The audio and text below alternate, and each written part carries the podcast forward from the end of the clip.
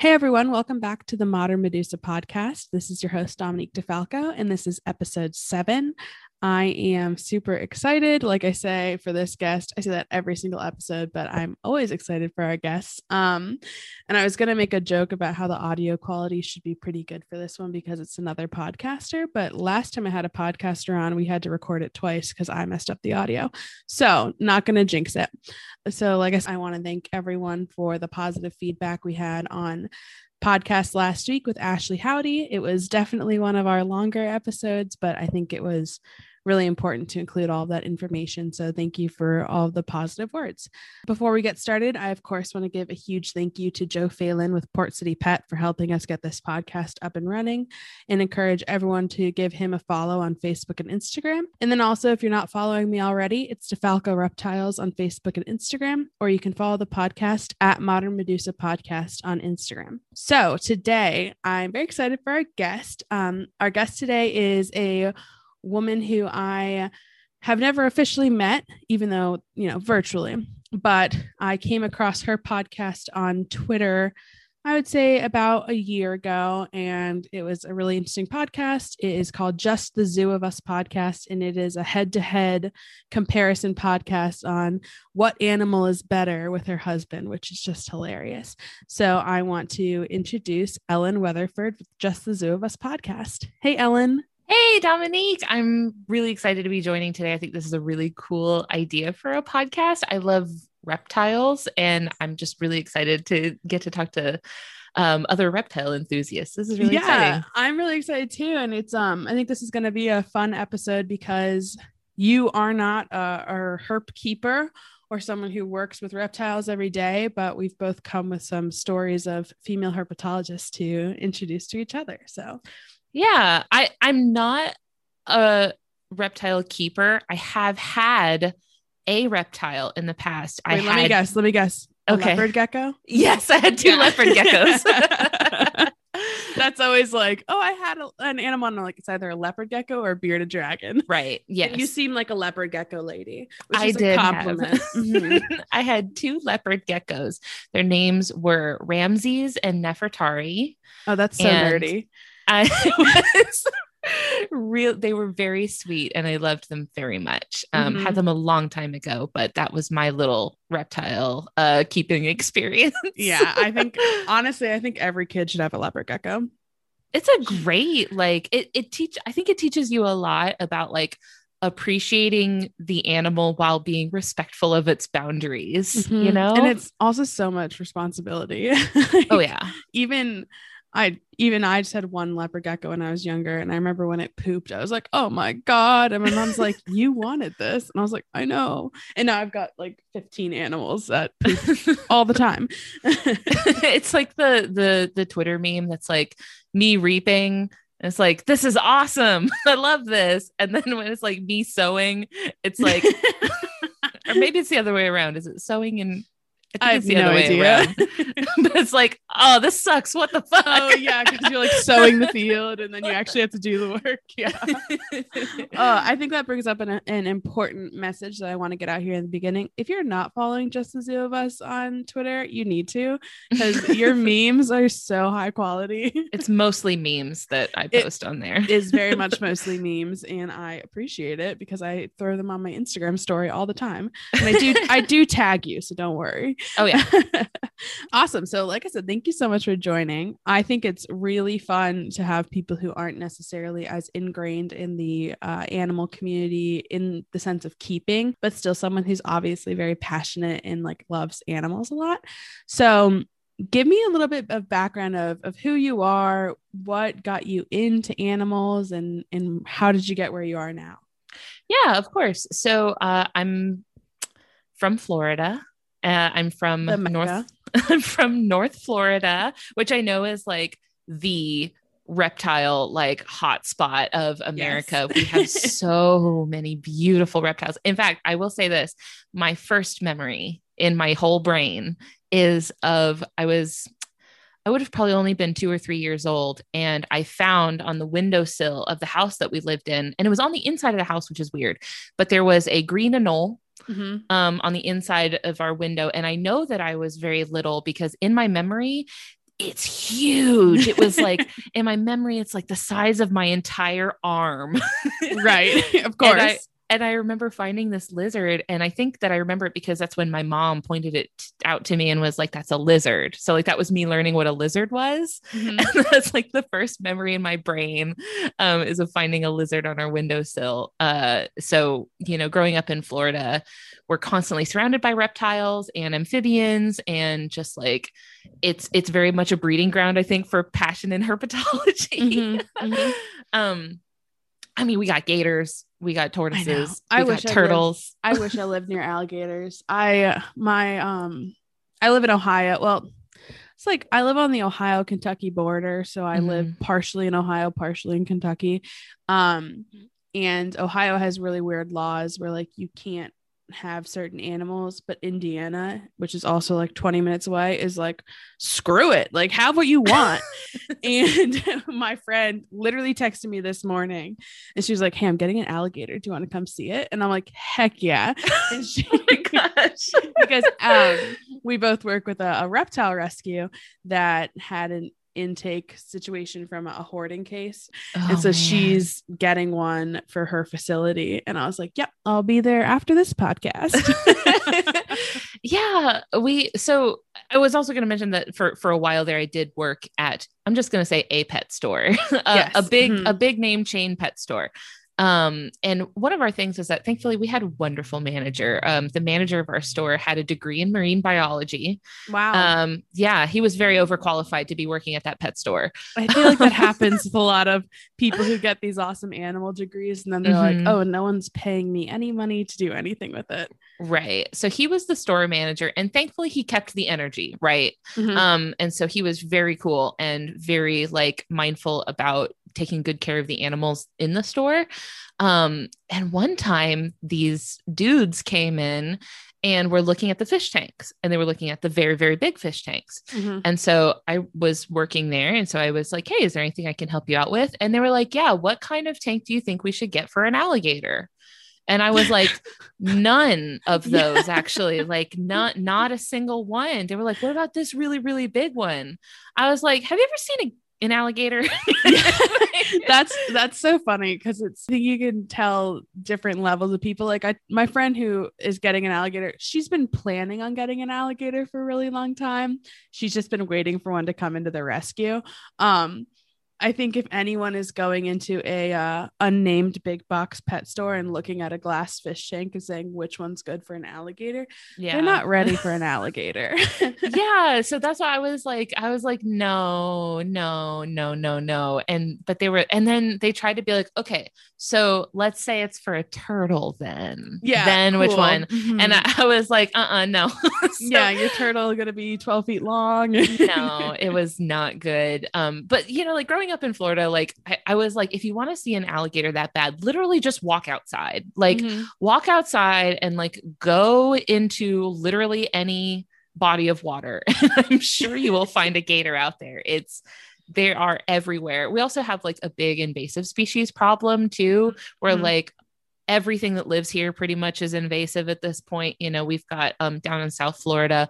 So I'm up in North Florida, and the invasive pythons don't get that far up, thankfully. Mm-hmm. Um, but we do down in South Florida have a big invasive python problem mm-hmm. um, mm-hmm. from uh, specifically back in the 90s um, hurricane andrew came through and wrecked shop you know for for all of south florida and destroyed some buildings where they were like breeding you know mm-hmm. pythons and and exotic reptiles and stuff like that so when those buildings got destroyed the animals got loose right and then they got outside and they were like Florida rules. it's like it is a good climate. It's mm-hmm. like perfect reptile climate. Mm-hmm. Um, and you know, they didn't really have there were no like large predators that were able to take them down because our snakes don't get that big. Right. So there's nothing there that can really step to them. And so the pythons in, in South Florida were like, oh yeah, this rocks. so they just totally took over down there. Um, so you know, kind of like awesome that it's such a great climate for reptiles, not awesome for other reasons mm-hmm. because of the invasive species. Yeah. So that's something that's really interesting. And I'm curious your thoughts. I'm going to tread carefully when we talk about this because this is like a very hot button issue with reptile keepers. Are you familiar with USARK? I don't think so. Okay. I didn't think you would be.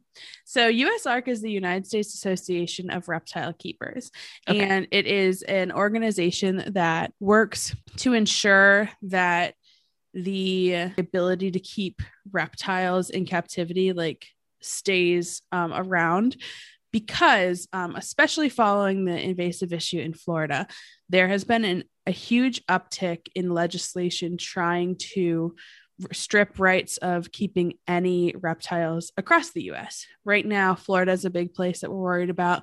South Carolina, New York, there's all of these um, legislation on the table with these bans in place that uh, talk about what you can and cannot keep or what can't cross state lines and stuff, which could, you know, like tr- tread on a lot of people who have been working really hard with these species ethically and kept them well in captivity. So, mm-hmm from someone who is outside of the reptile community eh, but is someone who's in florida and in the animal community um, what is the conversation like with the lay people quote unquote um, are you hearing about these bans are you hearing about these laws that are coming up at all you know in some of the more like wildlife centered groups that i'm mm-hmm. in um, mm-hmm. we do hear about it and it is from in Florida specifically, it is kind of more almost celebratory mm-hmm. because the idea is like we're losing a lot of our native species to a lot of invasive species that have been brought in by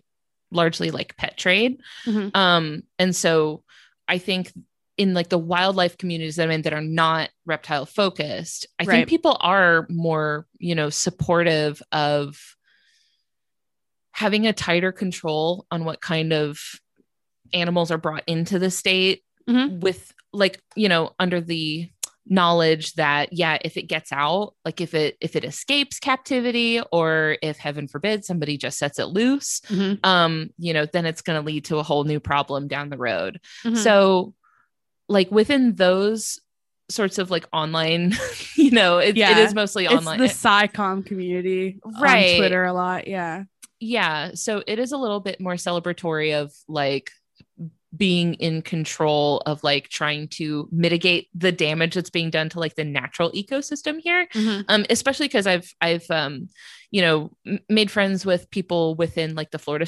invasive species council. Um though i will say i mean cats really overshadow that whole conversation in general. Do, yeah. That's and that was something i was going to ask you. So yeah like Which, cats just completely eclipse the entire like reptile conversation for the most part. Mm-hmm. Like, you mm-hmm. know, people will talk everywhere, about, not just Florida, everywhere. Right. Mm-hmm. Yeah. So, you know, when when reptile keeping does come up, it's it's like a little bit of you know, oh cool, you know, maybe now we won't have so many you know, pythons or I, I mean iguanas haven't been doing so much, but we have like a big like iguanas have pretty much mm-hmm. just become like they are just part of Florida now. Like right. it's just there's nothing you could do about them, mm-hmm. you know. But like frogs and and all sorts of like the the brown anoles that that mm-hmm. you know, but they didn't. I mean, they weren't brought in on purpose. I don't think they just came in on like plants and stuff like that. So mm-hmm. that wasn't you know nobody set them loose or anything like that. Right. But um you know, I, th- I think that yeah, people will for a second be like, oh, okay, yeah, we we do need to get a handle on our invasive reptile problem, but cats are a much bigger thing. So like mm-hmm. all of the energy immediately gets redirected of like, well, if we're talking about invasive species, let's talk about cats because mm-hmm. they're everywhere. yeah, and so. it's interesting because like cats cats don't carry a fear factor like a big mm-hmm. snake does. Right. Or like a big lizard does. So that's why it seems so much easier to target reptiles specifically um as like I will admit like fully that they are a problem but they were a problem 20 years ago that banning things like across the board now does not help the mm. issue that already exists like there should have been steps leading up to it um, yeah. Because unfortunately, the legislation that, that just passed, um, to my knowledge, just completely bans the keeping and breeding of 10 species by 2024 and it's like holy shit like that should have been if that was going to be a problem it's been a problem for a while and to just do an outright ban without any like sort of um regulations as to keeping it or or such that doesn't really help the problem because all of a sudden you're going to have all these animals that people can't keep anymore. They're just going to be sent to other states Sure. Yeah. Or people will just set them loose. Mm-hmm. Um, I, like, I, hope that doesn't happen. Right. Mm-hmm. I, I, I do also like hope that too. I, I will say like from my time working at the pet store, mm-hmm. people would call us and be like, Hey, um, I have this animal. It would be literally any type of animal. Mm-hmm. Um, and they would be like, I can't keep it anymore. Where can I take it? And we'd be like, sorry, I don't know. You can call this rescue, see if they'll take it. Mm-hmm. And they'll be like, well, I think I'll just turn it loose. like, yeah every time. it's we had um I like I said, I work with a rescue couple uh last year we got a call and they're like, Hey, there's a big lizard in my backyard. And I we don't have big lizards in Ohio. And I just assumed like, oh well, can you send me a picture? It was a tegu.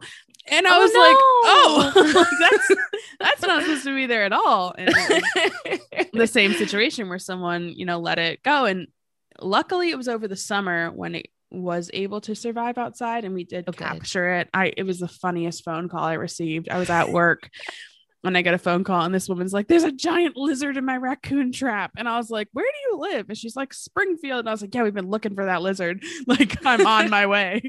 and so like luckily it was okay. But um yeah, it's crazy and it's it's upsetting as someone who is passionate about animals and passionate about captive keeping to hear people so flippant with the animals. Like they don't really care. Yeah. and how did you is that something you experienced a lot in the pet store? Because i know that there's a lot of issues with like the big box pet stores not necessarily promoting the best sorts of keeping um, and I know your experience was more limited with actually keeping reptiles, but we were speaking before we you had a lot of friends who worked at the pet store that were reptile people. Yeah. Um yeah, so you know, luckily we had really good management and a really good staff at the particular store that I worked at, which mm-hmm. I think was maybe a little bit of luck, maybe a little bit of the fact that we were um, it was very close to our city's university. Mm-hmm. Um, so a lot of college people that were there for the college studying biology, which it was University of North Florida, which mm-hmm. has a great like coastal like marine biology program. Mm-hmm. So I mm-hmm. think that they were drawing a lot of college kids that were there studying animals, like people that were there that were going to be like passionate about it. Right. Um.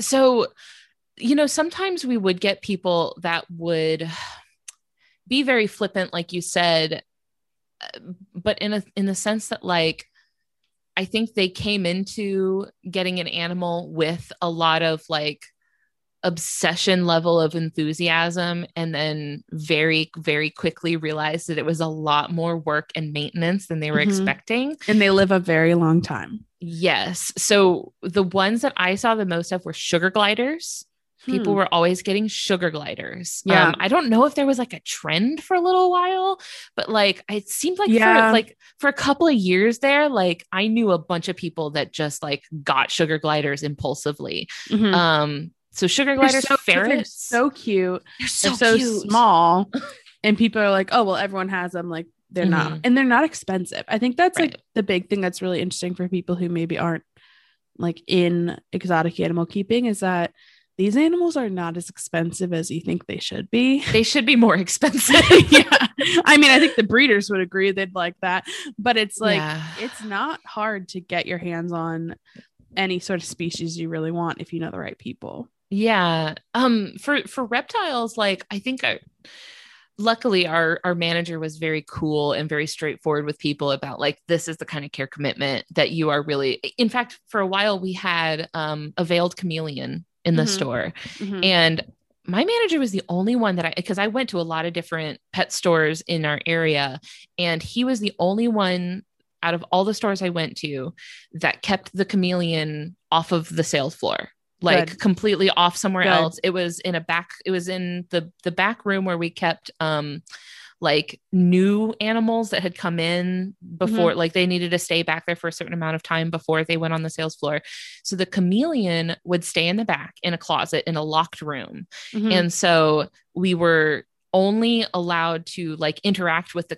the chameleon if somebody like specifically said they were interested in buying it Mhm. um so if somebody would like be like oh do you have a chameleon we're like yeah like it's it's here and they would be like okay can i if they were like where is it can i see it then we'd be like yeah just kind of like gauge their interest be like are you really serious about this Mhm. and if they were and they kind of already understood like what kind of commitment a chameleon was, then we could show them the chameleon. But Mhm. it was cool because he really explained to us a lot about how like handling them stresses them out. Mhm. Like you don't even when you're like doing substrate changes and Right. and like misting them and stuff like that, even then don't touch the chameleon, leave it Yeah. alone. So like that was really cool that he did that. Um, I haven't since seen any, you know, I've been to a lot of pet stores since then. I've I always see like chameleons out on the sales floor, which I think is Mhm. kind of not great for them, you know, because kids are touching the glass and poking Yeah. the thing and everything like that. Um, and they're usually you know not kept in the right humidity or the right conditions and you know if you have a really nice veiled chameleon keeping it well it's gorgeous but most of mhm. the ones you see at pet stores are like very dark gray and brown that indicates that they're very scared and very stressed out and probably won't last very long yeah. So so we got very lucky with the people that worked at the one I specifically worked at. Um, but yeah, I mean, a lot of times people, I think, would kind of approach owning a reptile from a sort of status symbol Mhm. um perspective you know like oh you know they wanted something that was going to be very badass Yeah. they wanted something badass to make them look badass you know because uh are you and- saying i'm a badass wow thank you ellen I mean, yeah, I do think I do think that you know reptile reptiles are badass. They really are. Um, and so you know to to have a relationship with them and to like be able to keep them and they're thriving in your care like i think that says a lot and that's that's a great um very like mutually fulfilling relationship i think to have. Mhm. but a lot of people were really only in it for like what is this going to like how is this how is having this pet going to make me look? You yeah know do like it for the gram. Yeah so you know people that would have like a you know they they would be specifically looking for like a type of snake or uh something like that that was going to be very i don't know something that was going to make them look cooler i think like looking Mhm. for arm candy uh, Mhm. even when you explain to them like this is not the type of animal you want to be taking out a whole lot you want to leave it alone give it lots of space um and and then the flip side of that is that one thing that was really fun for me was helping kids not be afraid of reptiles Mhm. um so like bearded dragons were perfect for this you know if yeah. if they were like if the kids were a little bit like they were curious but maybe a little scared like Mhm. oh no i don't think i want to touch a lizard well, check so out this slimy. bearded dragon. Yeah, Yeah. no. So I just get out a bearded dragon, right? And just hold it out and just let them like see that like reptiles aren't anything to worry about. It's nothing to be scared of. You can just, you know, it, it was great for like having uh an interaction where you can kind of get on the on the ground floor with somebody be like Mhm. let me get ahead of this like reptile phobia and make Mhm. sure that we're like fostering um a, a healthy appreciation for reptiles like early on so you know you we kind of get got both ends of like the positive and the negative of you know l- basically like sharing your life with reptiles Mhm. yeah i the only one i ever had was a leopard gecko um well the two leopard geckos which were very sweet. They were largely decorative pets. Were Yeah. not- I, I would kind of describe them to people as like largely ornamental pets. Like Mhm. you know they're just Mhm. you have them there to appreciate them and then you don't it's not a two-way appreciation. You Right. appreciate them and that's it. That's why you Um, have a cat. Yeah. So uh and you keep my- it inside yes the an cat inside inside, even inside cat. and my my husband, um, when he was a kid, had a ball python Mm. uh, that he named Dumbledore.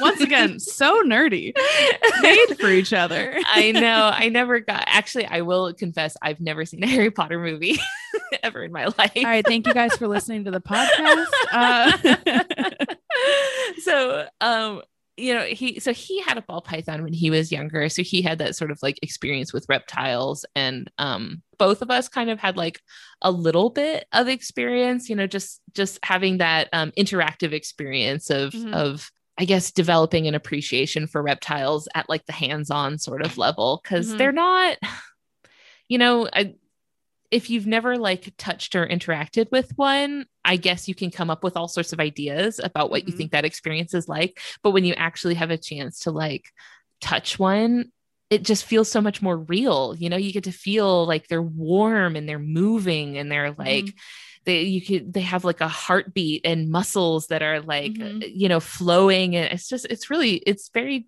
it, it can help a lot to like connect with the animal by like having that contact with it. It's really yeah, cool. I think that's one of my favorite things is when i have friends who like aren't animal people and are like can i hold like my best friend she doesn't love the snakes but she like loves my geckos.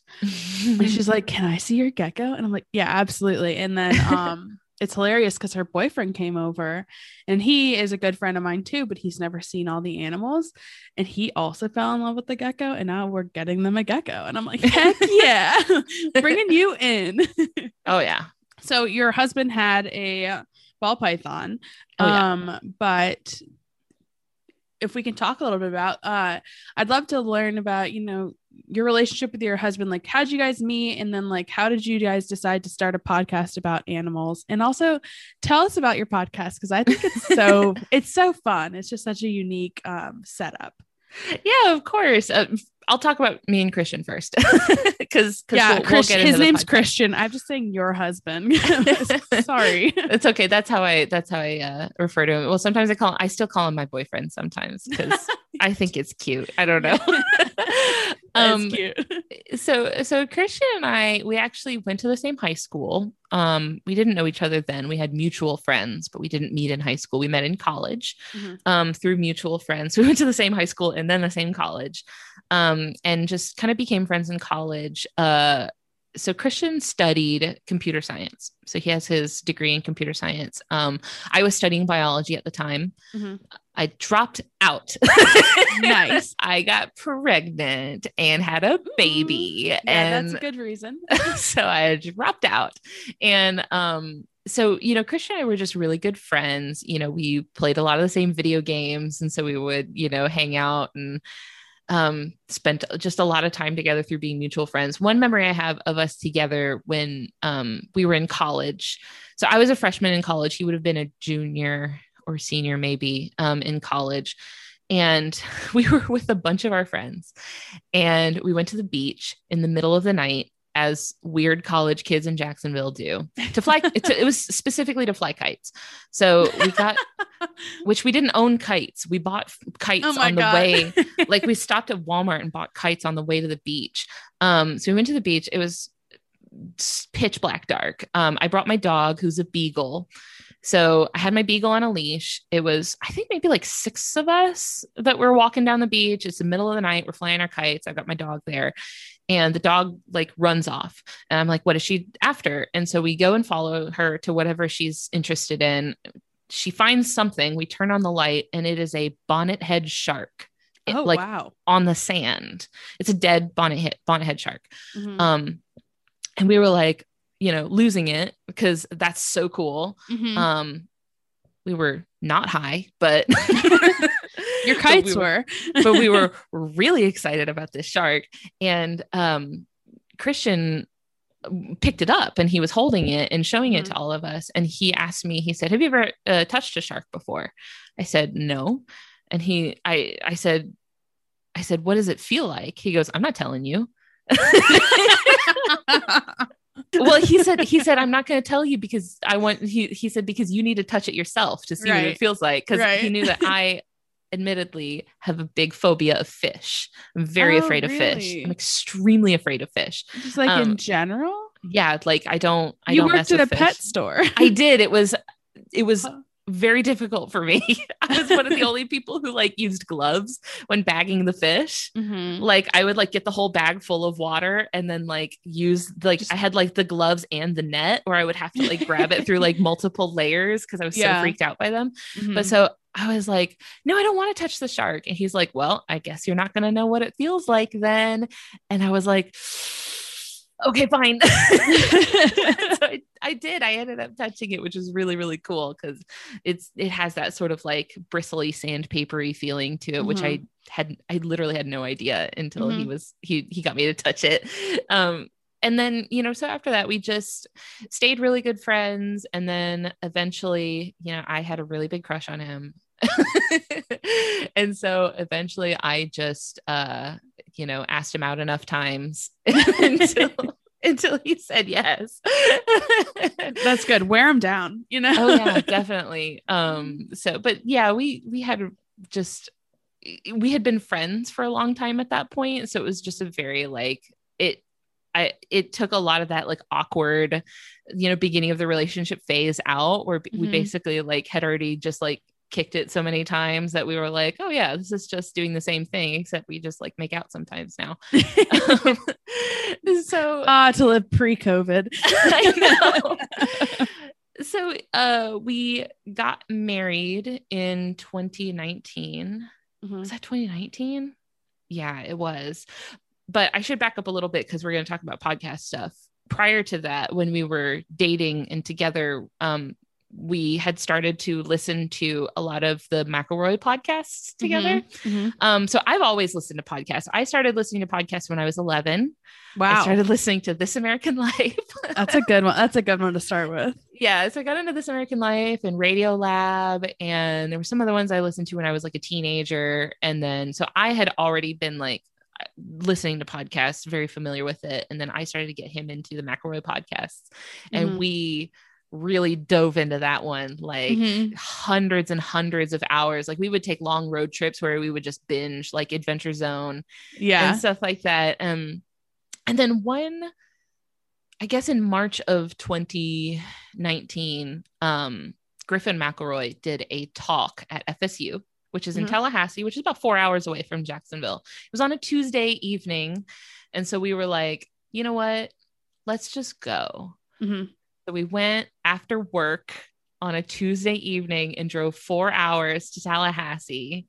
That's and dedication. Yes. Listen to Griffin McElroy. It was a very good, very good talk about, you know, like his experiences with podcasting and just a lot of like you know, motivational, like do what you love with people that you love, with people that you care about, all that sort of thing. And in the mm-hmm. car on the way home, because the same night we turned around and drove back to Jacksonville. Oh my God. yeah. Um, you know, on the way home, we had been kind of floating this idea of like, we should meet, like, wouldn't it be fun if we started a podcast together? Yeah, maybe someday. Um, but on the way home, I think we were both like, let's actually do it. Like, mm-hmm. let's just hit, you know, let's just go for it.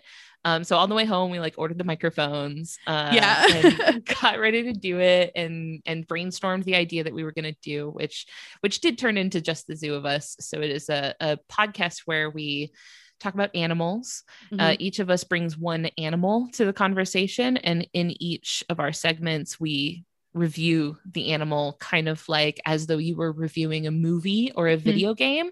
So we take categories for the animal. So effectiveness, which is physical adaptations, and then ingenuity, which is behavioral adaptations, and then aesthetics, which is just how nice the animal looks. And we give them ratings out of 10 in mm-hmm. all of mm-hmm. those categories. Um, which and I'll here, I'll like, interrupt really fast. Have yeah. you done the sunfish? The sunfish. No, we haven't talked about the the sunfish yet because I think it's, it's it would be a there's zero. some drama. just, I think like I love I, I think your podcast is hilarious because you'll put like a puffin against a great white shark and like have to rate them and it's just awesome. Yeah. But I can I just I can't imagine a sunfish getting anything above a three. there are things that like, which is kind of like why we set them up in these category styles is mm-hmm. that some animals might be particularly good at one thing and not so much at another. Mm-hmm. Or you might have an animal that's like very, very well adapted to what it's doing at the cost of it is extremely hideous and ugly. Right. Um, right. So, like, it gives you a little bit of room to appreciate the different like things that each animal is good at. Um, mm-hmm.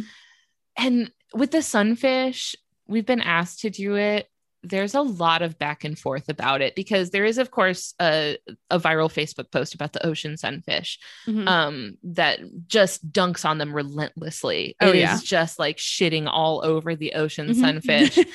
and then there are rebuttals to that post by like mm-hmm. marine biologists who are like, you know it it's this way for a reason like right. this is why their bones are like this or this is why their fins are oriented like this so it's like it could kind of go either way yeah it's so for people who don't know what the ocean sunfish is it's like it's a mess of a fish it's a yeah it's like a dinner plate oriented upwards that in it like they're like up to 2000 pounds they're like huge. as adults they give birth to they they lay billions of eggs, millions of eggs at a time. And they just don't really have they're funny because they're so ugly looking and they it doesn't seem like they have a lot of purpose but i'm sure they do i would have to dig into it a little bit to see like exactly why they're so funky yeah their little fins are like very strange they're they have like their dorsal and like pectoral fins are like pointing directly up and directly down mm-hmm. it's a very mm-hmm. strange orientation yeah, and they and they uh, the thing that just blows my mind is how absolutely massive they are. They're huge. Like it's not like it's I can't even it's like if an elephant was in the ocean. Like it is just it's just massive. And that's what kills me about this fish because it's I don't know what it does when it gets that big. It just kind of like lives life. Yeah, they're just vibing. They're just yeah. out there in the ocean just living mean, it up. that's like a goal, you know, just out there living it up. All right. So sorry to interrupt. So um yeah, so you guys do these comparisons for your uh, animals against each other. Is that kind of where the podcast like was originally supposed to be? Like what you guys planned on? Um yeah, I mean honestly it's it's remained largely unchanged since we started it um coming up on 2 years ago. I I also I wouldn't necessarily say that we're like comparing them against each other. Earlier on like in the first few episodes or so we used to give like an overall score at the end of the animal mm-hmm. um and then we pretty quickly stopped doing that just because it didn't feel very fair.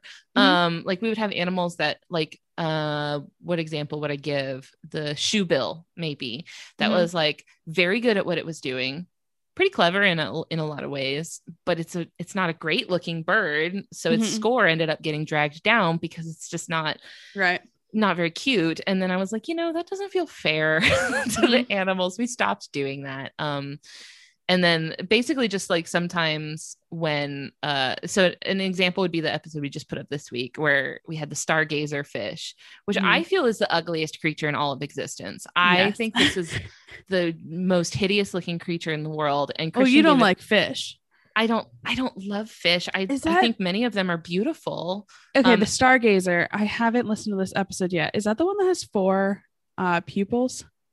I don't I don't know if it has four pupils, okay, but this is the not... one that lays under the sand with the face oh, pointing up. Okay, I'm thinking of um Oh man, I'm I'm gonna have to like remember what this is. but there's this one fish that sits on the top of the water mm. and it has mm. four pupils. So two look above the water and two look below. Oh. It's the weirdest thing.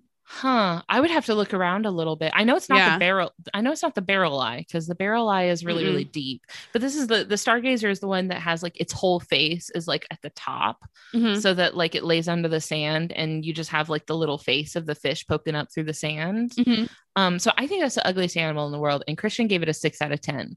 Uh, for for aesthetics, which I was like, wow, that's generous. And then it made me look like a jerk because I had the pink fairy armadillo and I, I gave it a I gave it a five out of ten for aesthetics. It's pink. How it's can you not that cute? Basically, the five points it got were because it's pink. like it's like that's uh, cute. I have but, I have a special place in my heart for armadillos because mm-hmm. I used to volunteer at the Cincinnati Zoo and I worked with the armadillos and they oh. were like the absolute best species to work They're with. So sweet. They're so sweet.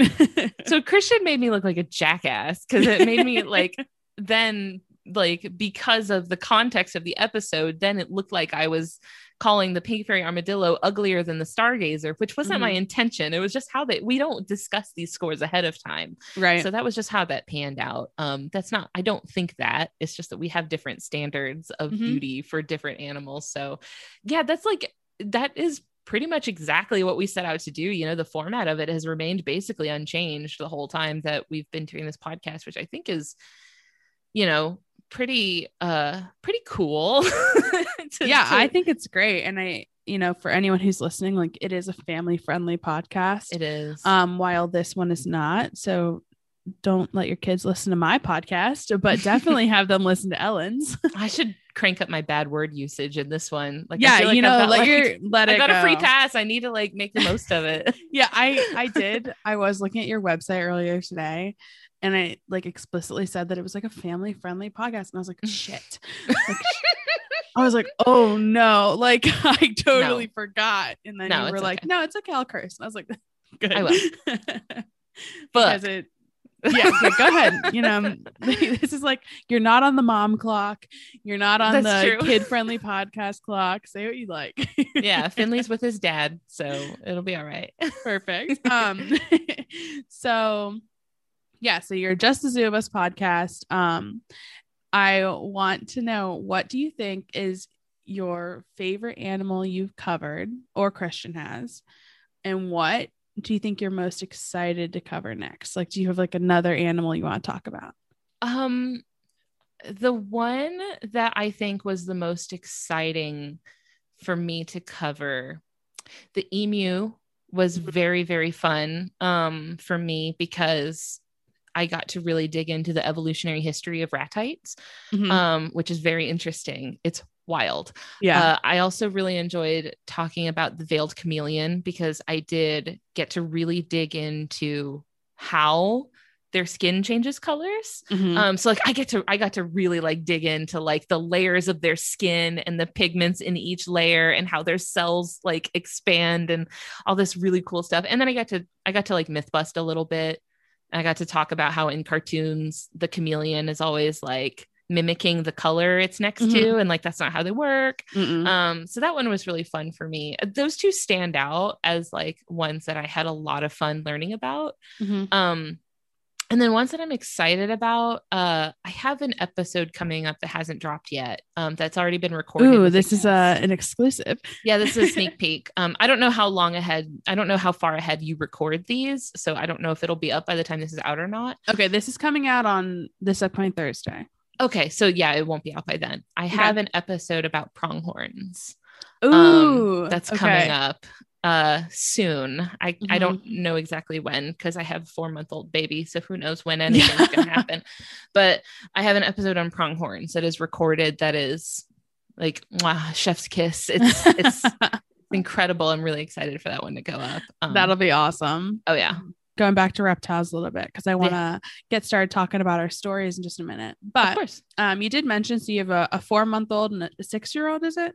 Yeah, yeah, which is whew. quite the spread. Yeah, yeah. I I should have just told you we were recording and like let you take a nap. Like, um. So, do you think that if they said like, "Mom, I want to get a reptile," would you do it? Oh yeah, definitely. Like absolutely no hesitation. I think my husband would be really excited about it too. I think Christian would be very game with that. Mm-hmm. Um mm-hmm. I would, you know, want to wait until Finley, the younger one, is of the age where we could explain to him like leave this animal alone. Mm-hmm.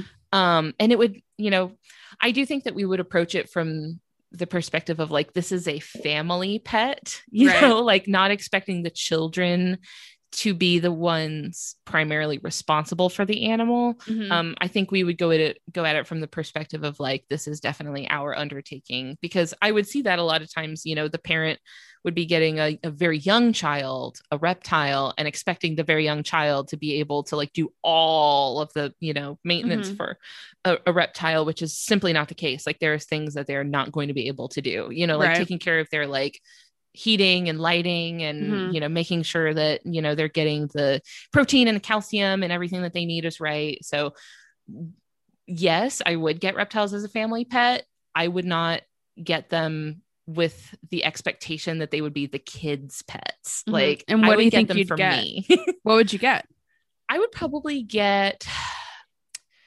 probably a bearded dragon just mm-hmm. with the understanding that we've got kids in the house you know yeah. like um understanding that snakes can get pretty big mm-hmm. and I don't have any like worry about like snakes doing anything like with mm-hmm. the kids. I would worry more about the kids like moving something and the snake escaping and then having yeah. a loose snake.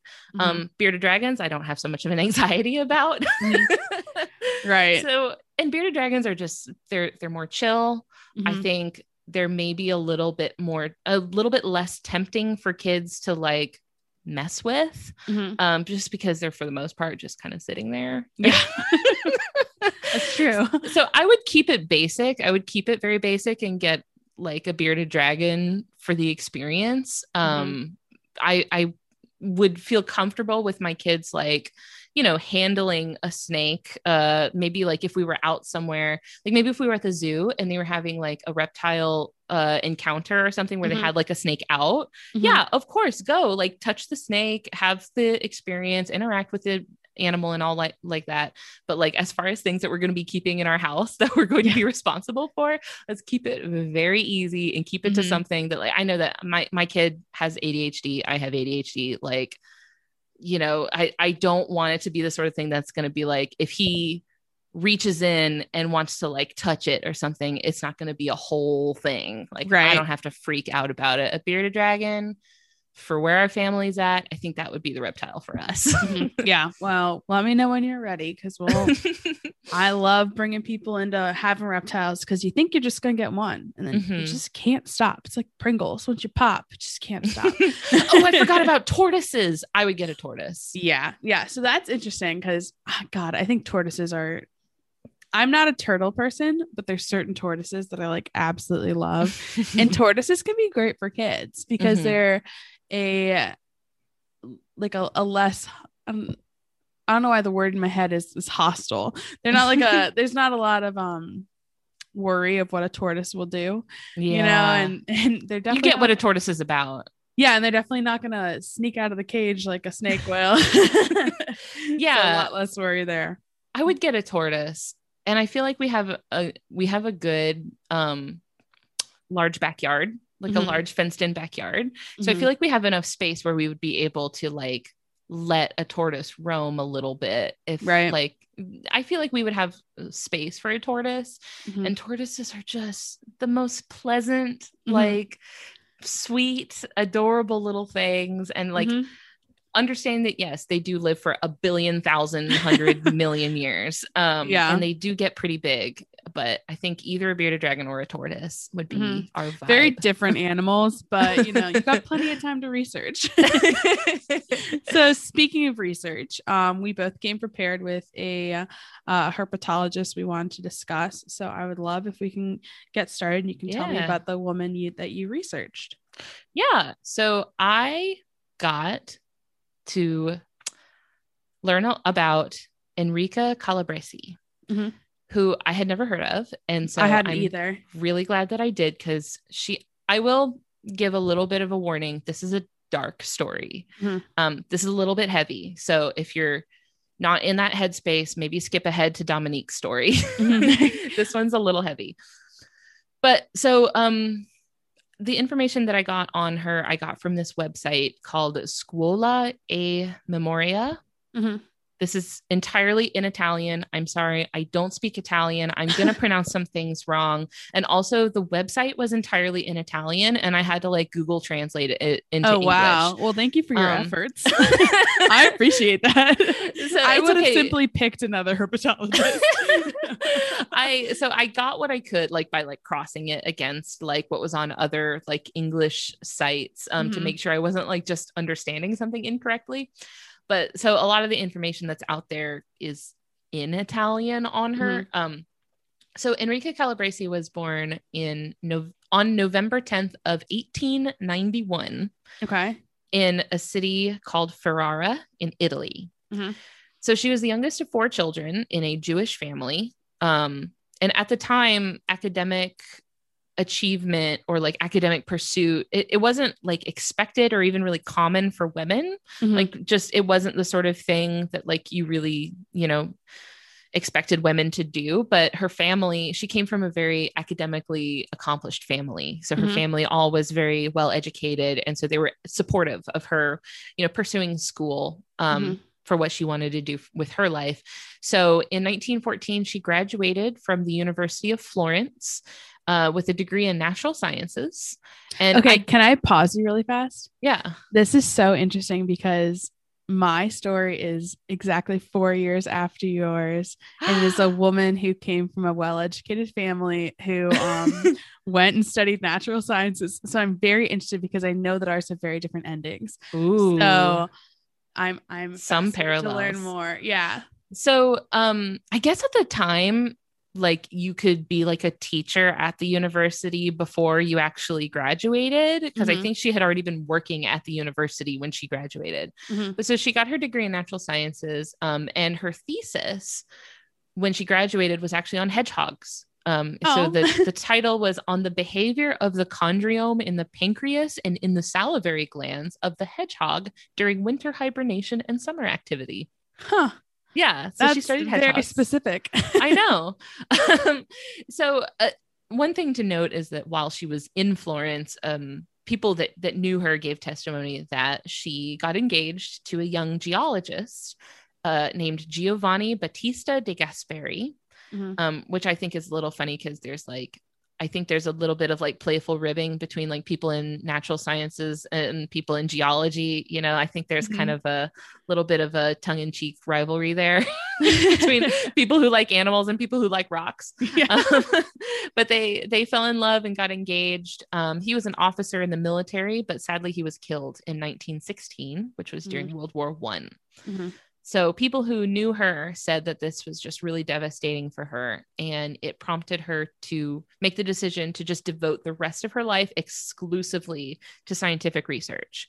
Hmm. So um, after this death of this um, very, very close fiance, she was like i'm done romantically mm-hmm. um which she she did she that that panned out she never like got married after that um so she taught zoology and comparative anatomy of vertebrates at the University of Florence. Mm-hmm.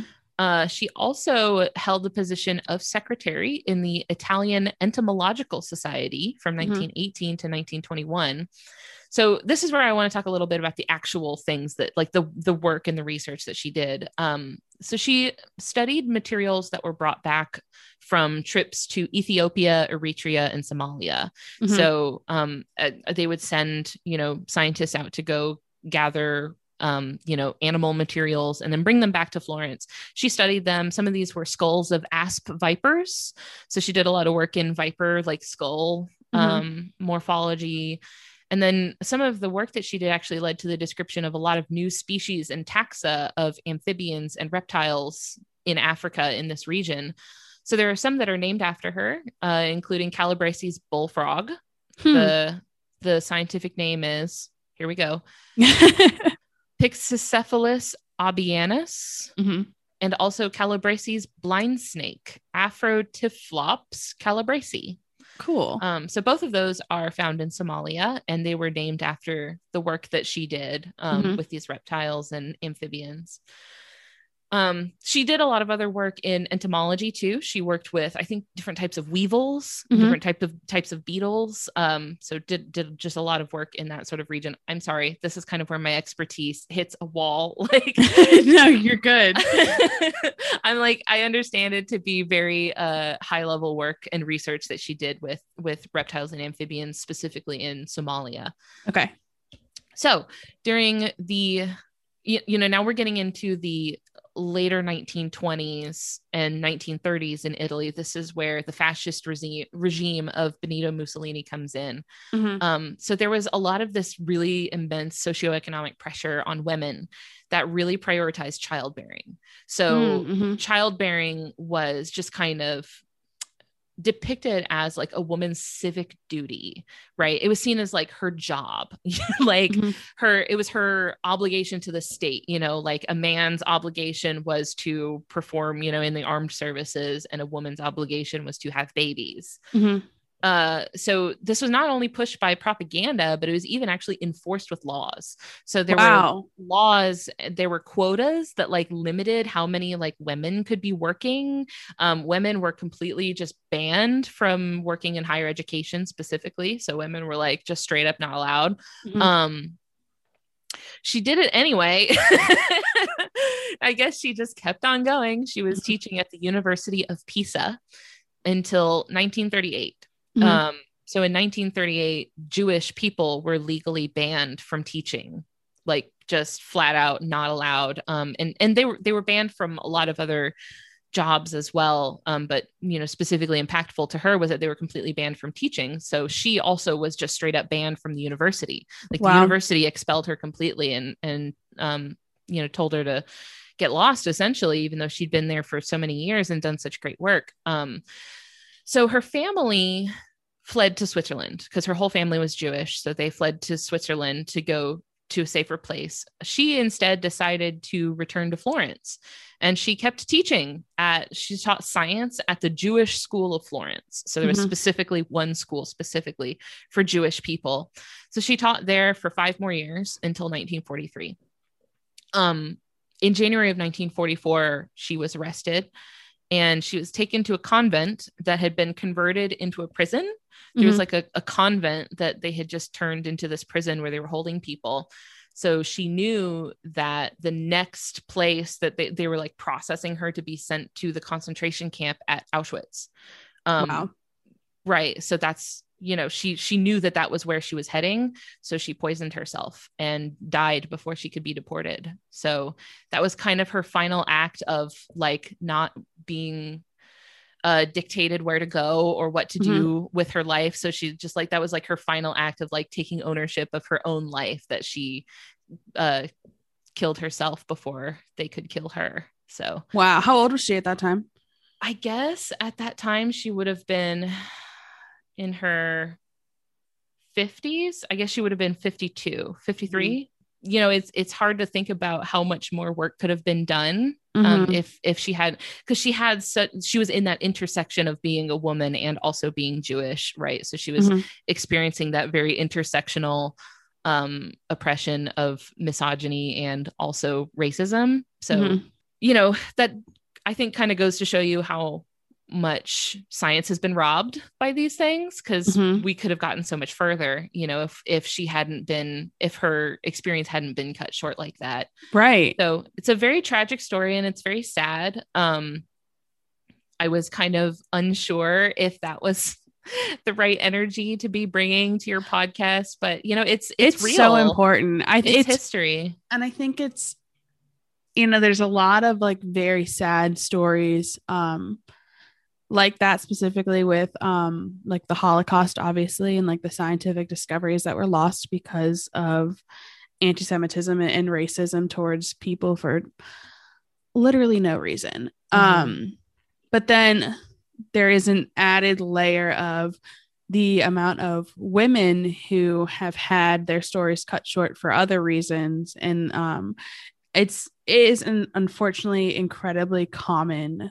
story to hear of a woman researching doing well and then either like something happening where she can no longer do it like in this case uh, obviously being sent to a concentration camp and passing away beforehand um, or we spoke a few episodes back Kiana Fox um, of the Canadian Herpetoculture podcast. We talked about the story of Mary Anning, who is a who who was a woman who um, was living in the 17 or, or 1800s in London and was finding all of these paleonto- paleontological discoveries and fossils and not being given any credit for what she was doing. So she would find this fossil, bring it to the Paleontology Society, and they would be like, Thank you so much. Hello, I'm this man who found this fossil. And it's, yeah, you made this, I made this. Yeah, exactly. I'm just going to say it louder that I did it. And mm-hmm.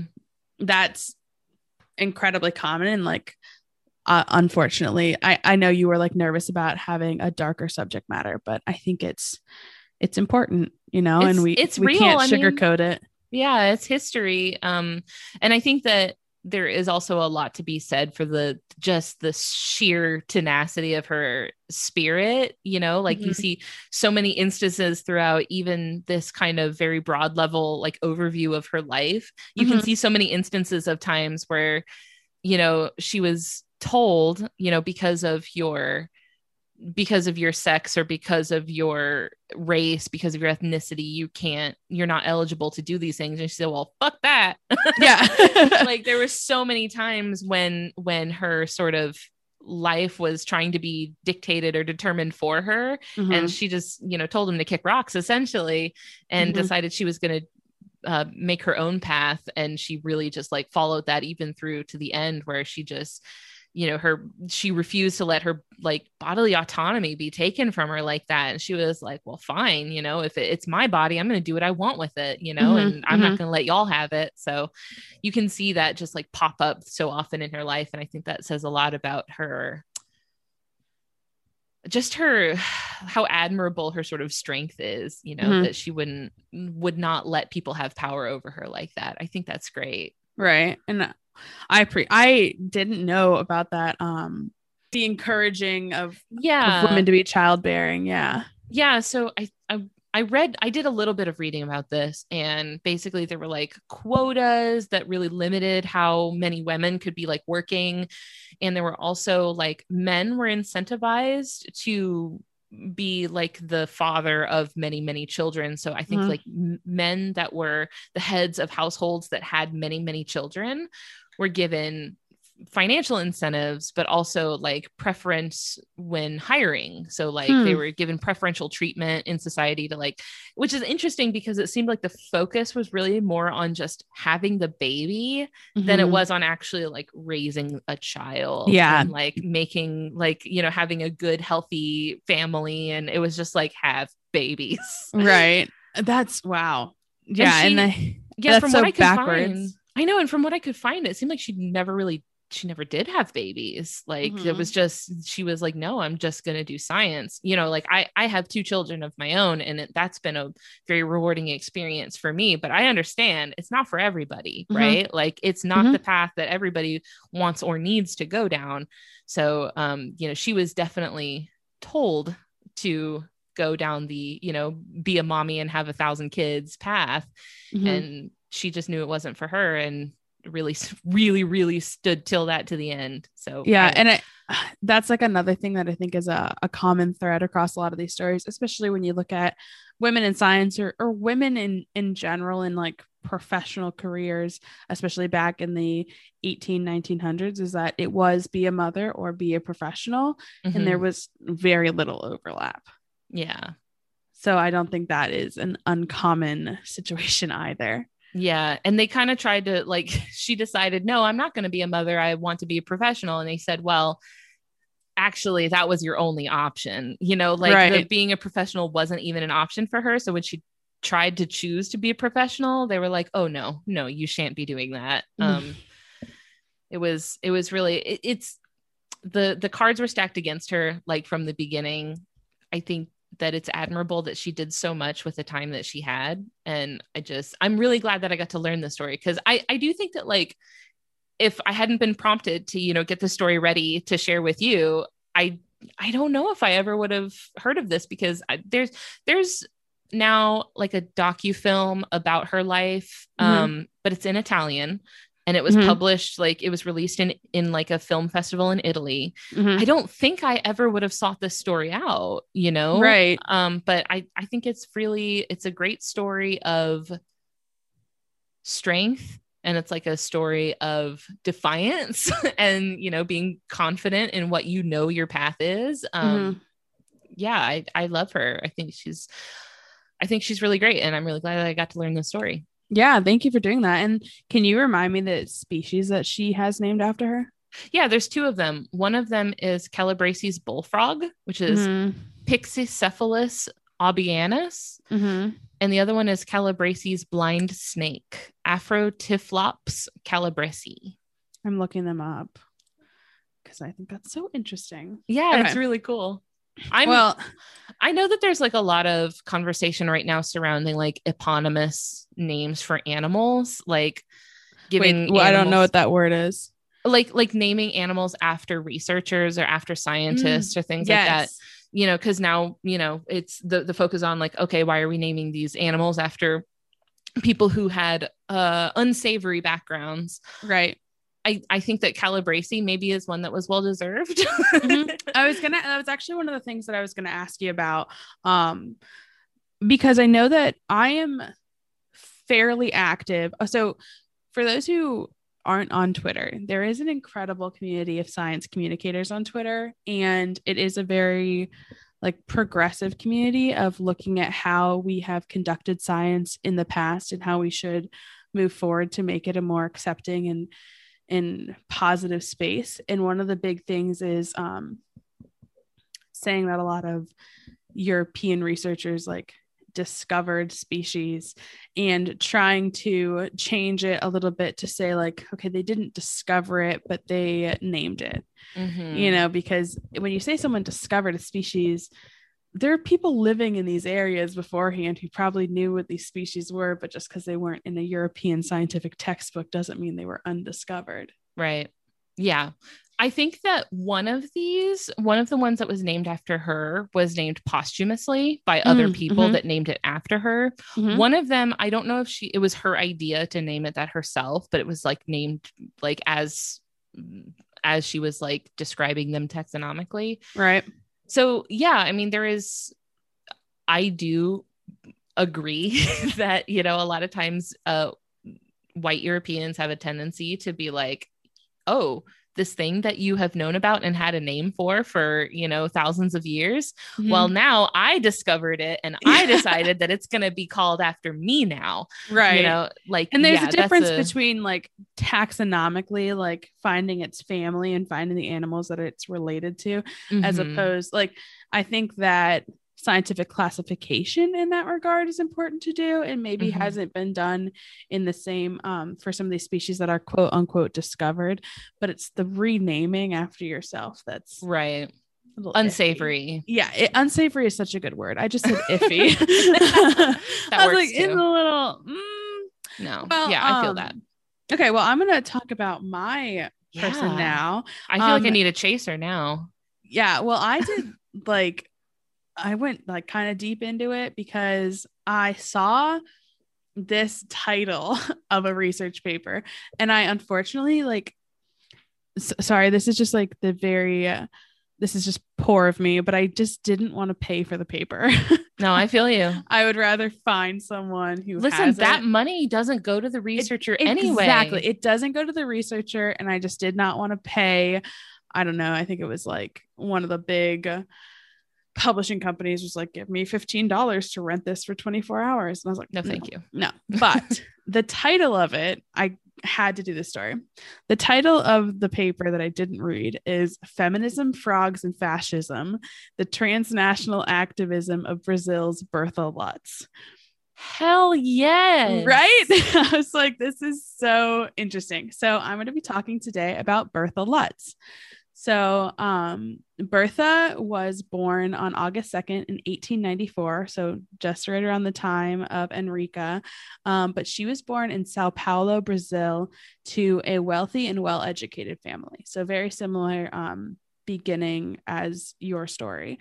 So, her father was named Adolfo, and he was a Swiss physician and epidemiologist. So, he was like heavily in science, um, which was a huge inspiration for Bertha as she grew up. And Bertha's mother was a her name was Amy and she was a British nurse.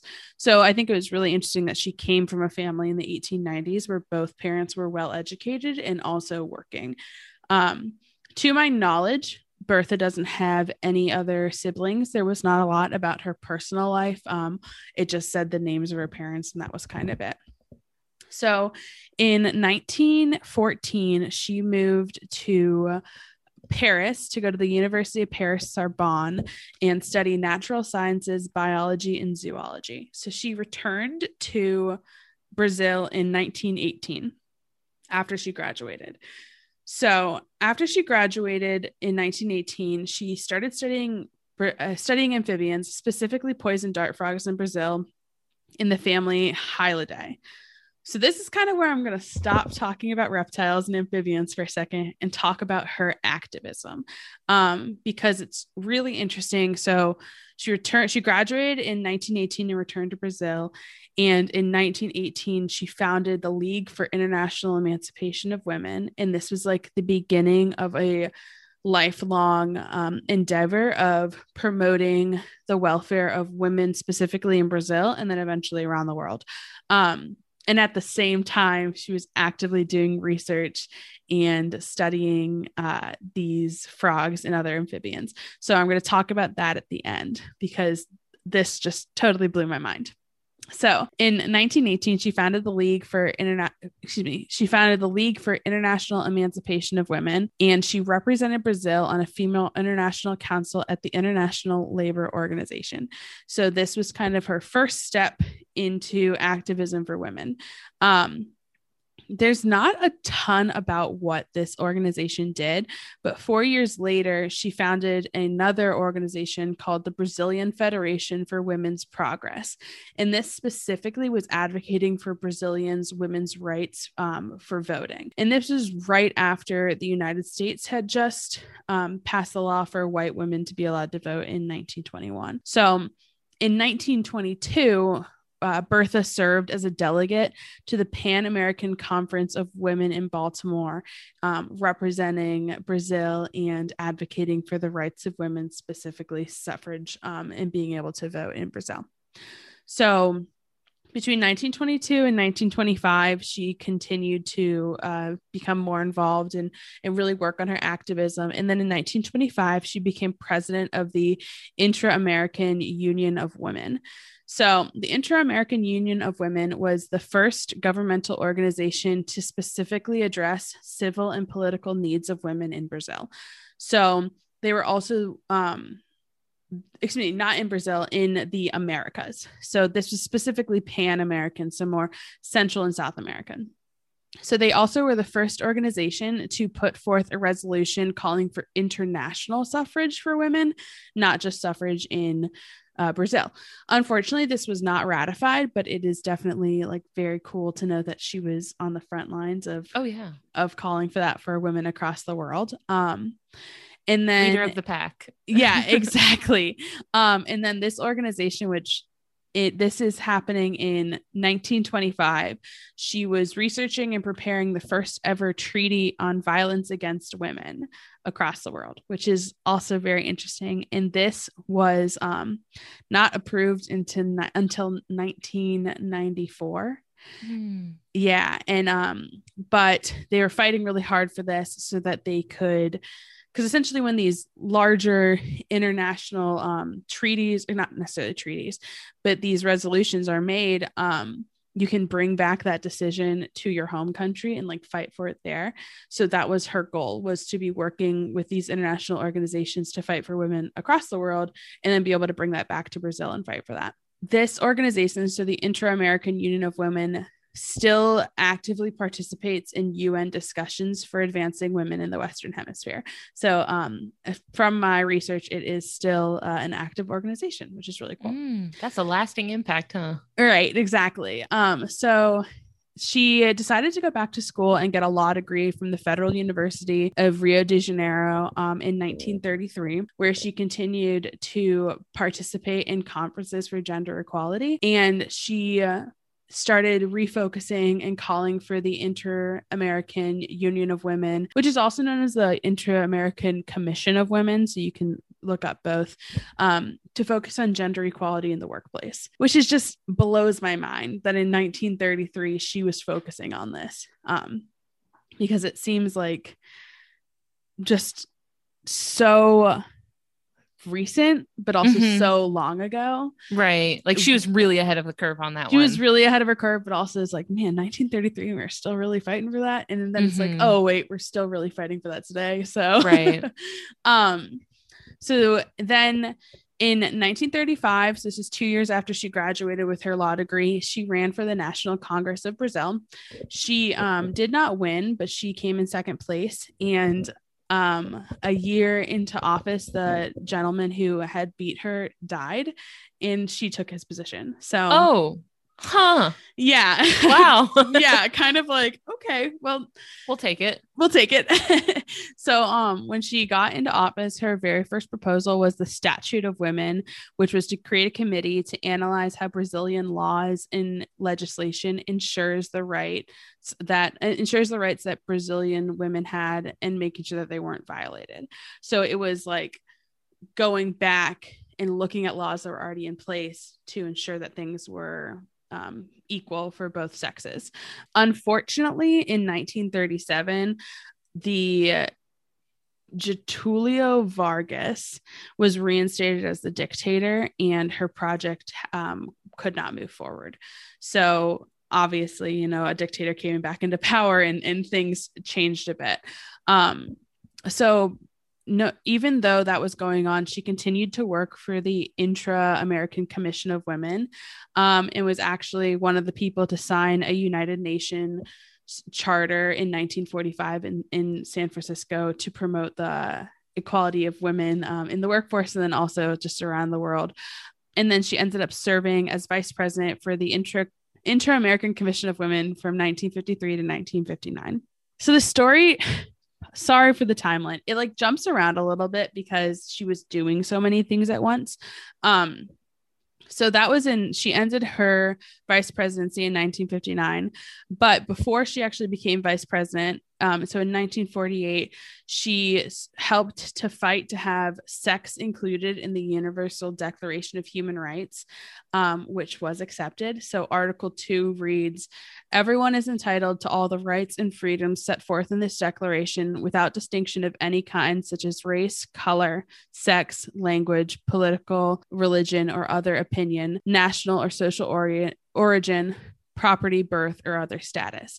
So at the time that that article was um, first brought forward, it didn't include uh, sex as a way that you couldn't discriminate. So that was um, definitely a win for her. So throughout her life, she continued to participate in um, events that promoted women around the world um, until she ultimately passed in 1976. Her last um, event that she attended was in 1975. She attended a UN World Conference on Women in Mexico City. So, right up until she did pass away, she was still very actively involved in um, promoting the rights of women around the world.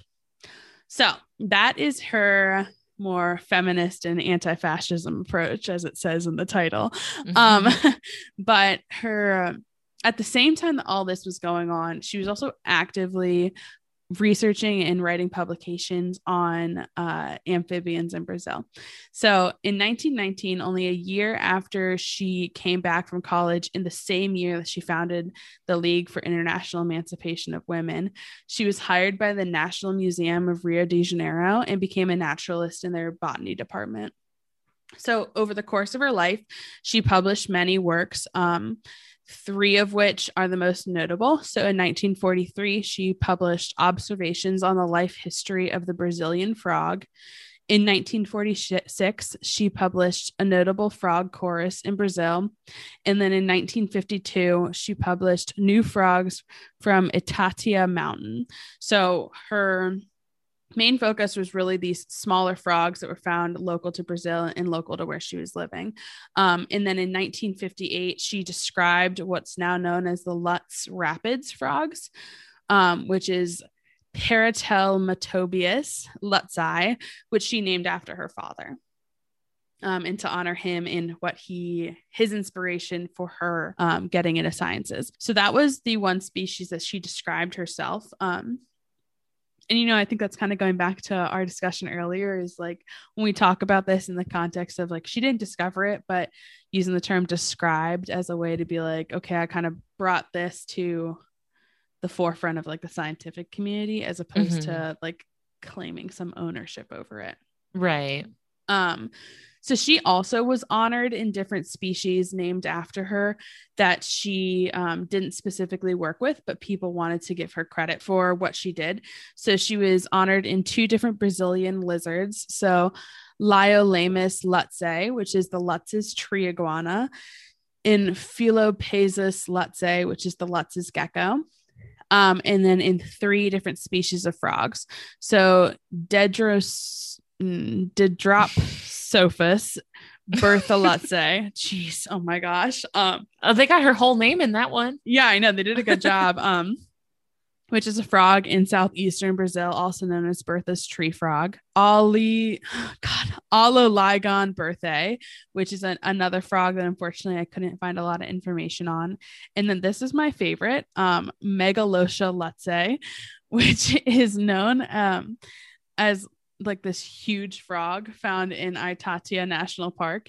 And I read this that their tadpoles can be up to five inches long, which is just massive. That's too big, right? yeah. I was like, nice. That's a cool frog. Um, so uh up until, you know, unfortunately after like 19 like the 1950s there's really not a lot known about what she was up to um, until 1973 she published another major study on frog species unique to brazil um, 1975 is when she attended the UN Congress or the UN World Conference for Women in Mexico City. And then in 1986, she passed away in Rio de Janeiro. So, um, I wish I had more information about what her life was like after her suffragette movement, but I thought this was such an incredible story because, like, she was doing such great things for science and then at the same time was leading the cause for, you know, for the suffragettes in um, Brazil. And so you can't really find a lot about the science, but there's a lot there about her activism. So, mm-hmm. um, I couldn't I couldn't pass up. With the title Feminism, Frogs and Fascism, I was like, that is the book for me.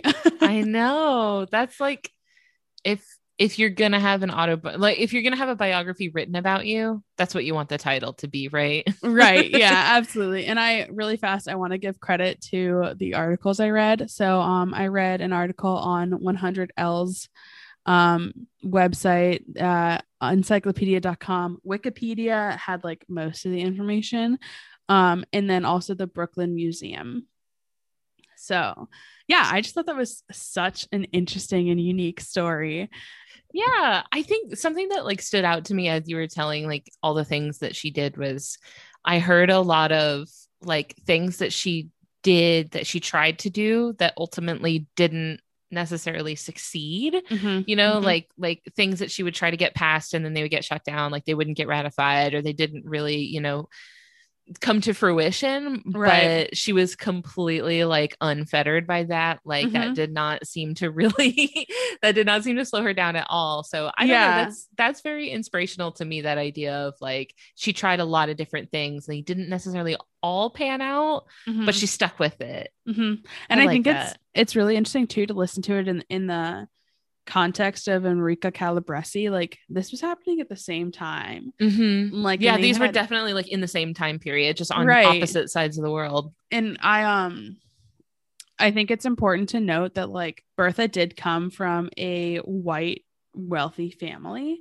Um, and I think that helped her cause a lot. And she, because she was able to go get a more formal education at the Sorbonne, which is like Sorbonne, for people who don't know, is like an incredible university. And she started there in 1914, and they didn't actually accept women until 1884. So she was like at the beginning of that too. I want to definitely just like make it known that her political and financial uh, stance like that she was born into definitely helped mm-hmm. her kind of go to the forefront of this cause yeah and i think that was kind of the case with with enrica too that like she she came from a position of like coming from a an accomplished mm-hmm. family mm-hmm. that had a very high social standing in the city that she was from right um and so probably had a little bit of a boost you mm-hmm. know like getting I, I don't know what the process was like in the early 1900s, you know, to get into college, go to college, like that whole experience. I don't know what all that looked like, but it's pretty tough these days. Yeah. Um, especially if, you know, you don't come from a wealthy family. Mm-hmm. So, yeah, both cases of like people who I think got a little bit of a of a nudge like mm-hmm. at the beginning. Mm-hmm. Um, but I think that also like goes to show how how far people can go when they're supported, you know, mm-hmm. like how how much of an impact that makes that you can go on and do all of these like incredible things with your life with with that sort of like boost at the beginning like with with that access to the education that you are passionate about mm-hmm. yeah and i think it's interesting too um there's like no me- mention of bertha ever being married or ever mm-hmm. having any kids or anything and and i think that um it was like refreshing to read her story and have not a single article mention it because mm-hmm. it seemed like it wasn't as pressured for her like as opposed to Enrica, where it was like very important in that society. Mm-hmm. It seems like Bertha was able to focus on other things. Um, whether she wanted that like family aspect wasn't mentioned either, mm-hmm. but for that not to have been like such a driving factor was cool. Yeah. Um yeah, I think that with with Enrica, you know, like there was just this pressure on, you know, returning to this traditional role of what the expectation of like what a proper woman should be doing is mm-hmm.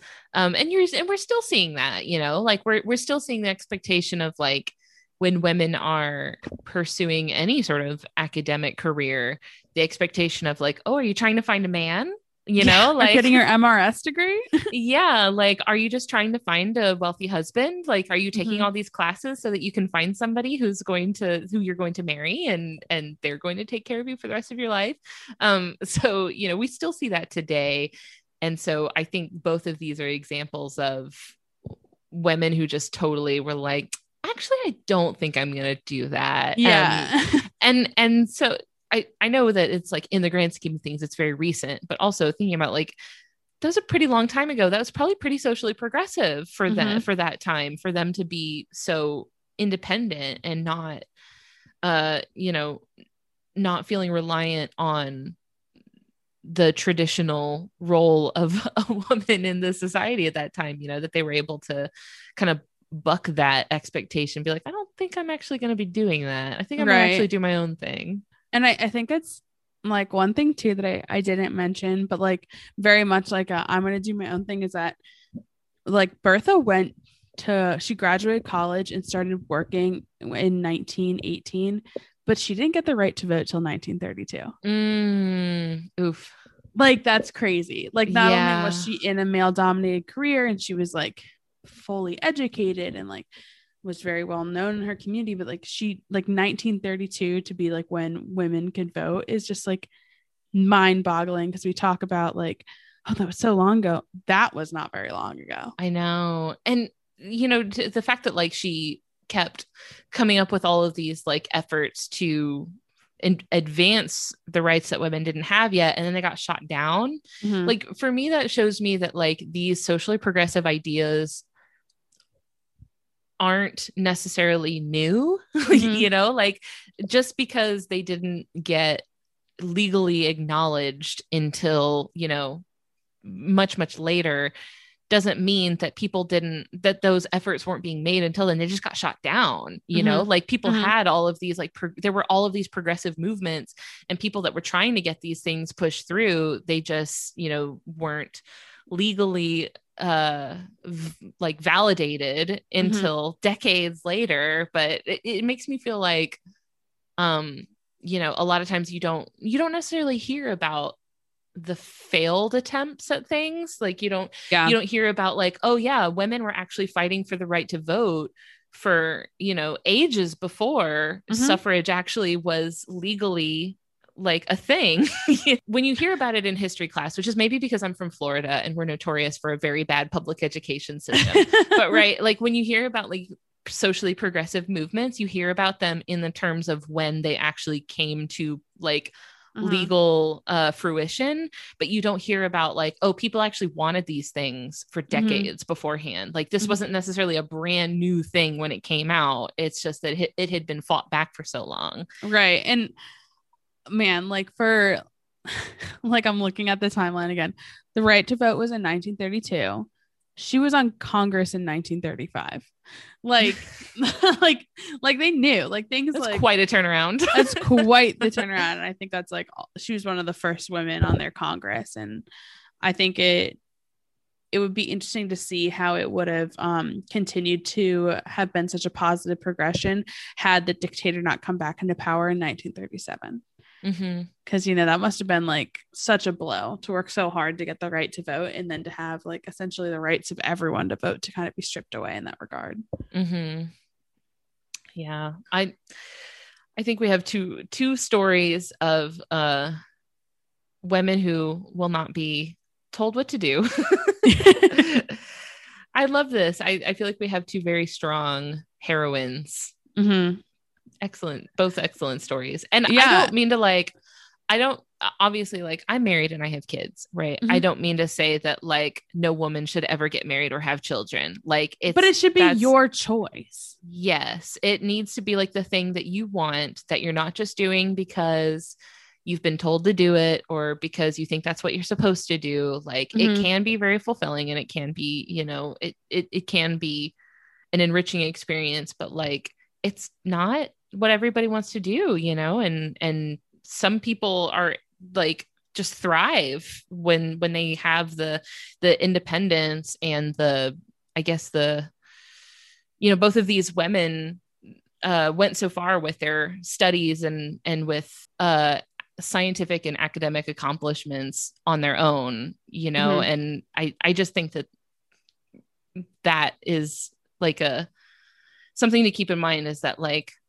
a lot of times women are expected to need the support of like a husband uh and you know a whole you know they like need to have like their whole family that they've got set up to in order to like and and without that that they won't be able to succeed in academic uh, careers. So i think these are both great examples of just women who didn't they they made their own way yeah. on their own. And i think that's i think that's great. And i um i appreciate you taking the time to research it because i was like because you put out a, a, message on on Twitter and you were like, "Hey, does anyone want me on their podcast?" And I was like, "Hell yeah, I do." but then I was like, "Oh, you don't keep reptiles? Like, um, I'm gonna, gonna make you research." And no, I love researching. You know, like we do a lot of research for our show, so like mm-hmm. I'm no stranger to researching for a podcast. Um, but I'm I'm not a history buff.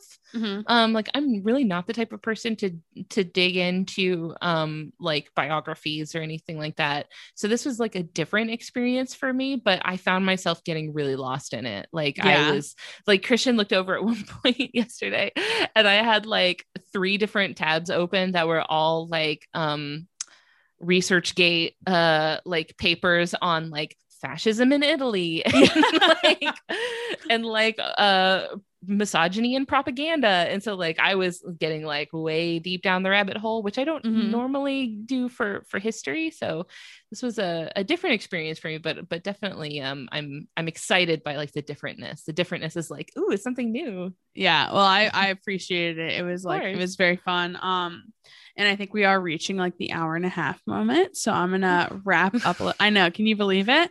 Um, I'm gonna uh, wrap up a little bit. Um, so I want to thank you first of all for coming on the show, for doing the research. Um, and then also I just think like thanks so much for what you and Christian are doing with like bringing fun animals to the forefront of people who maybe wouldn't otherwise be like thinking or talking about these animals. Um, so if people would like to get in touch with you or learn more about their podcast, how can they reach you?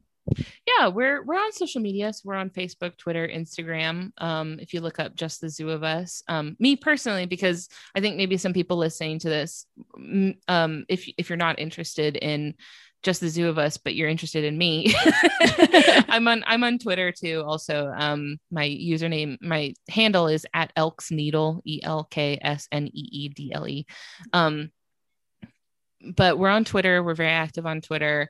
Our mm-hmm. website is very active, very active, unhealthy active on Twitter. um, our website is just justthezooofus.com that has a link to like all the places where you can hear our podcast. It's on all like the big podcatchers, you know, like Spotify, iTunes, um, all the big ones. Mm-hmm. I'm sure. If if you use a podcatcher that you do not see us on, please let me know and okay. I will rectify that immediately. um, so uh yeah, I think that's about it. Um, I have an email address too. Also, it's Ellen at justthezooofus.com. Like perfect. If you if I said something horribly offensive and uh, wrong and you want to chew me out, I suppose you could send me an email there. Yeah, be careful. be careful. You talked about how cats are bad in the wild. okay, if you have something to say about that, please direct your attention to Christian Weatherford. Um, he's on Twitter also, but he doesn't check it. So please at him about it if you have complaints about that. Perfect. Um, and Please once actually again, send any complaints to President Joseph Biden. Yeah, just at POTUS. um, and once again, thank you so much for being on the pod. Um, it was an absolute pleasure to chat with you. Um, I was excited that we could finally quote unquote meet. Um, also, I hope my audio is coming okay, right? Because all of a sudden I'm so lagging on my video. Not sure it's, if you can see that. Yeah, your video's lagging, but the audio sounds fine. Great. Um so for anyone listening still after this kind of shit show of an ending for me, sorry. um you can always get in contact me at DeFalco Reptiles on Facebook and Instagram. Um, you can also contact the podcast at Modern Medusa Podcast on Instagram. And I want to give a huge shout out and thank you again to Joe with Port City Pet who you can find on Facebook and Instagram as well. So, Ellen, once again, thanks for spending your Saturday morning with me. It was such a pleasure. And um, I look forward to listening to this upcoming episode with the pronghorn. that's a that's a big uh that's a big um it's not a secret, obviously, because I just said it on your podcast. Exclusive, that's a yeah, that's an exclusive sneak peek. Perfect. Well, thank you so much, and, and thanks everyone for listening. Thank you.